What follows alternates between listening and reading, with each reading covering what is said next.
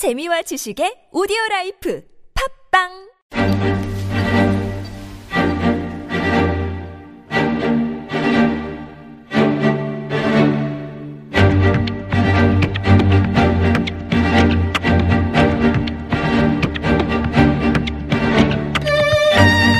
뽀얀거탑에서 진행된 의료상담만을 정리해 선보이는 뽀얀거탑 의료상담입니다. 이번 상담은 이천십칠년 구월 이십일일 뽀얀거탑에서 방송되었습니다. 자고 일어나서 몸이 붓는 부종에 대해 이야기 나눕니다. 뽀얀거탑에 사연을 보내주세요. 건강상담 해드립니다. 타워골뱅이 에스비에스 점 씨오 점 케이알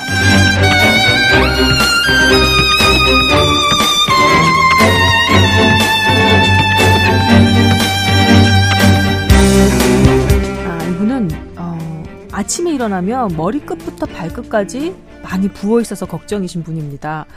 아, 자다가도 이렇게 붓는 느낌, 부어오르는 느낌이 들어서 깨기도 한다고 하시거든요.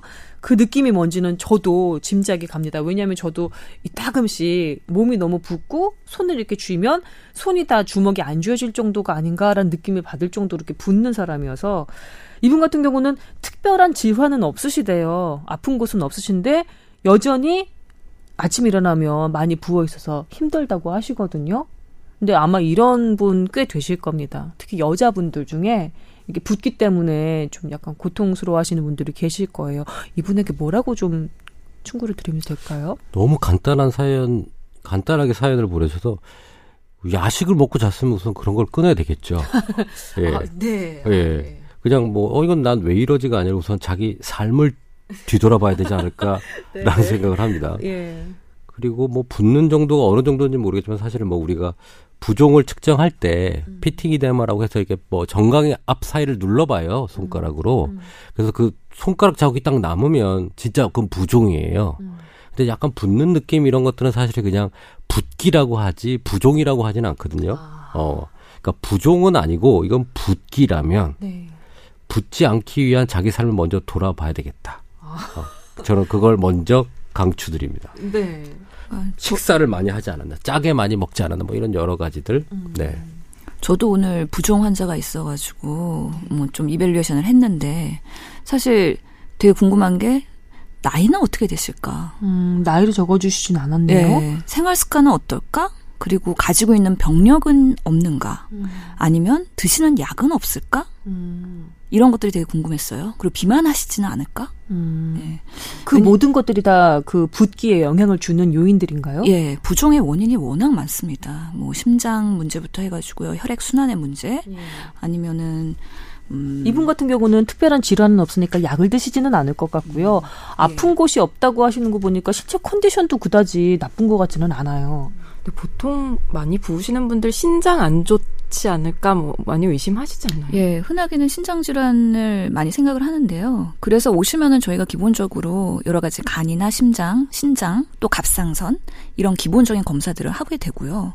그런 데서 문제가 없는지 어, 감별을 하면서 하나씩 가지치기를 하는 거죠.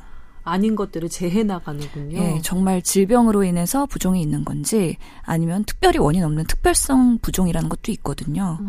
그런 것인지 아니면 정말 짜게 먹어서 또는 최근에 체중이 급격하게 늘어서 그런 건지 여러 가지를 점검을 해봐야지 감별이 되고 그거에 대한 원인 교정이 되기 때문에 지금 상태에서는 정보가 많이 부족한 상태인 거죠. 음.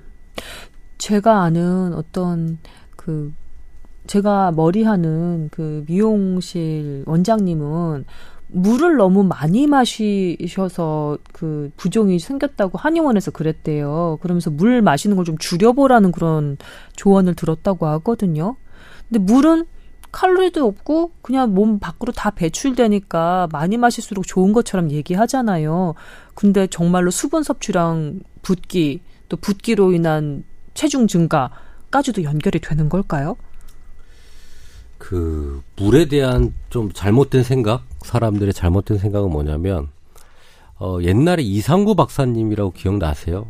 네, 엔돌핀 뭐, 말씀하셨던 뭐, 분. 그다음에 또 뭐 물 박사라고 해서 뭐 물을 매일 뭐 얼마만큼 마셔야 된다. 네네. 뭐 무조건 물을 많이 마셔. 아침에 일어나자 물 먹고 몇 리터를 먹어라 뭐 이렇게 네. 얘기를 했는데 그 물이 중요한 게 아니라요. 들어가는 물이 중요한 게 아니라 몸에 물에 어, 분포되는 비율이 중요하거든요. 음. 자, 물은 수, 그 수분은 혈액에도 있죠, 그죠? 네. 그 다음에 세포 안에도 있죠. 네.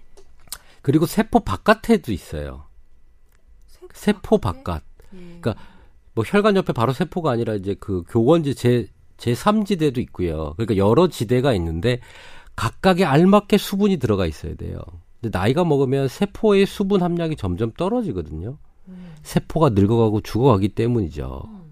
그래서 사실은 이 몸의 세포 안에 수분이 충분히 들어가 있어야 빵빵한 세포들이 유지가 되면서 피부도 빵빵해지겠죠. 음. 예, 그래서 이런 세포 안에 우리가 얼마만큼 많은 물을 집어넣느냐가 사실 건강인데, 먹는 물이 다 물, 그 세포 안으로 들어가지 않습니다. 이걸 들어가게 하는 거는 우리 전해질, 그 다음에 호르몬 여러 가지가 관여해서 무, 물을 세포 안으로 넣고. 물만 마신다고 그 세포 안으로 물이 들어가는 건 아니다. 들어가지가 않죠. 아하. 그래서 물 먹는다는 건 좋아요. 왜냐하면 수분이, 노인이 될수록 수분이 점점 빠지거든요. 그러니까 물을 충분히 섭취하는 게 좋다. 이런 음료수보다는 훨씬 좋은데, 네. 이 물을 세포 안으로 가져 들어가고 혈액 안으로 가져 들어가는 게 상당히 더 중요한 거죠. 그건 어떻게 하면 되는데요? 그게 건강이죠. 그게 복잡하고 어려운 거죠. 아. 물만이 중요한 게 아니라, 네. 물을 가지고 들어가는 그 과정이 중요한 거죠. 좀 가지고 들어갔으면 좋겠는데. 그렇죠. 푸석푸석해지죠. 피부가 자꾸 탄력이 떨어지죠. 어떻게 하면 가지고 들어갈 수 있을까요? 귀가 솔깃해지는데. 네. 그, 그래서 그 세포에 물을 가져가는 게 건강이라고 왜, 왜, 보시면 됩니다. 왜 빵 터지셨어요, 교수님?